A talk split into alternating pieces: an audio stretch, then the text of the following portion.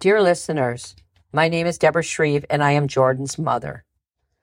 I have always wondered how a parent felt when their child was charged with a heinous crime. I wondered if they felt they knew their sons or daughters well enough, or how hard it would be to face the victim's family. I wondered how they coped with it every day. Were they ashamed or felt they had failed as a parent? Well, I got to experience some of that on November 8th, 2018. You soon realize that social media is a double edged sword. It can either be your friend or your enemy. It has been both for me. It was hard to read what people were saying about Jordan and Eva. But this podcast has helped shed light on the truth, a truth that was a long time coming. I must admit, I have judged others based on news articles or social media information, but I no longer do that. I want to share with you a little of my story, starting with the first few meetings with Eva, and I hope to do this unbiased. When I got the news on November 8th, 2018, I was in Michigan and did not know what was happening. I was frantic. I called the police station. They were indifferent. They first told me they did not know if Jordan was there, and I pushed the issue, and they finally said yes, but I couldn't talk to him. I also asked about Jim. He was ill and I couldn't reach him. They told me they didn't know where he was. I was desperate for information, so I arranged for my two sons to fly down along with my niece Christy, who was an attorney, to help figure out what was going on. After retaining Chad Atwell, and at his suggestion, I had both Eva and Jordan come to Michigan. They needed to detox and heal. I asked them what happened, Jordan said he didn't know he was sleeping. Eva said she was sleeping but thought Olivia fell in or out of the crib. After Jordan went to jail, I spent about a year with Eva. I want you to know that there were things that I liked about Eva, but I could not ignore the red flags.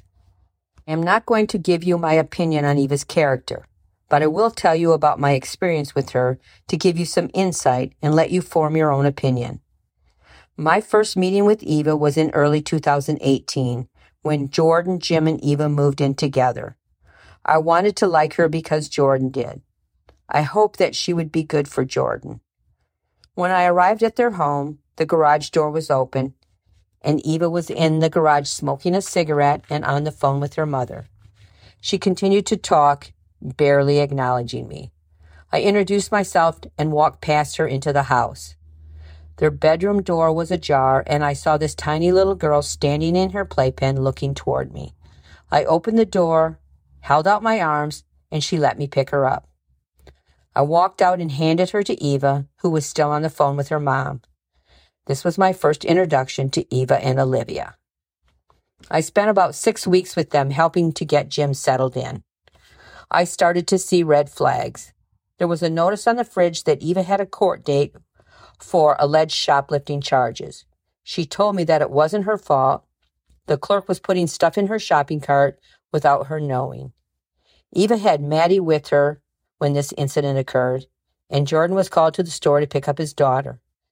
Eva was taken to the police station. I also learned that she had been to prison. She shared with me that it wasn't her fault, but she took the charge for Eric because he asked her to. Jordan was working for Blaylock at the time and was gone during the day. I barely saw Eva or Olivia. She stayed in her bedroom all day until Jordan got home. She did not cook, clean, or do laundry. On two occasions, I knocked on her bedroom door and asked her to come out into the kitchen and get Olivia because she had fallen asleep in her food.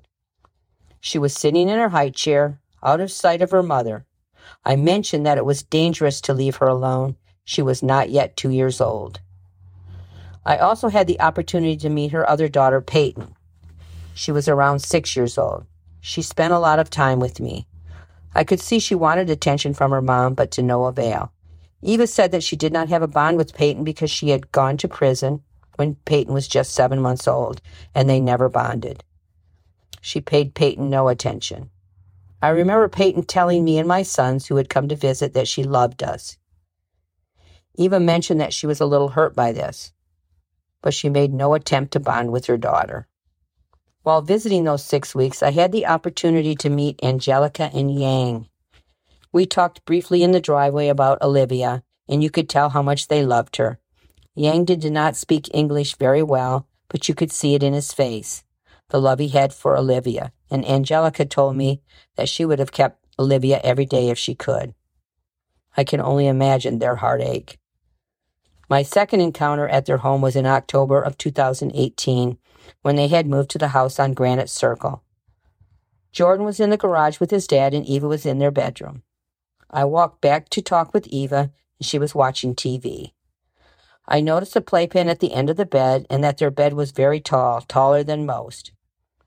They had a box spring and two mattresses on it. I mentioned that it was high. I asked her if she was worried that Olivia might try to climb from her playpen, fall, and get hurt. She did mention that it happened before when they were at the other house. She was climbing and fell. No one witnessed the fall other than Eva. She said she called Jose right away, so he didn't think that she hurt her.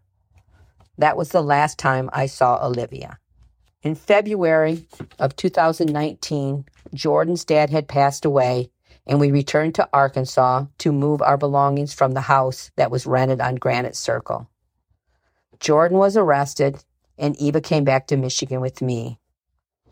Eva asked me on several occasions, Why didn't they arrest me? Why Jordan? And I said, I don't know. And her reply was, What if I did it? I was shocked and didn't know what to say.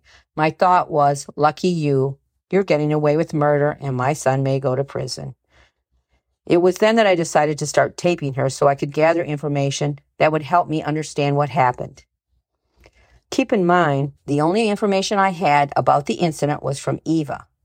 Like you listeners, our family learned the details of the case after Jordan's acquittal. There is so much evidence against Eva. I can't believe the Van Buren Police Department missed it all. I am asking myself the same question Eva asked me why Jordan? I did speak with Eva after her plea in the spring of 2022, and she told me that she felt the court had put too many stipulations on her, so she ran. I find that incredibly selfish. I pray every day that justice is served for this sweet, innocent little girl who never had a chance. I also want to say that I appreciate the new prosecutor for having the courage to pick up Eva. He is our only hope for justice for Olivia. I don't know Mr. Holmes personally, but he seems to want a positive change for Crawford County.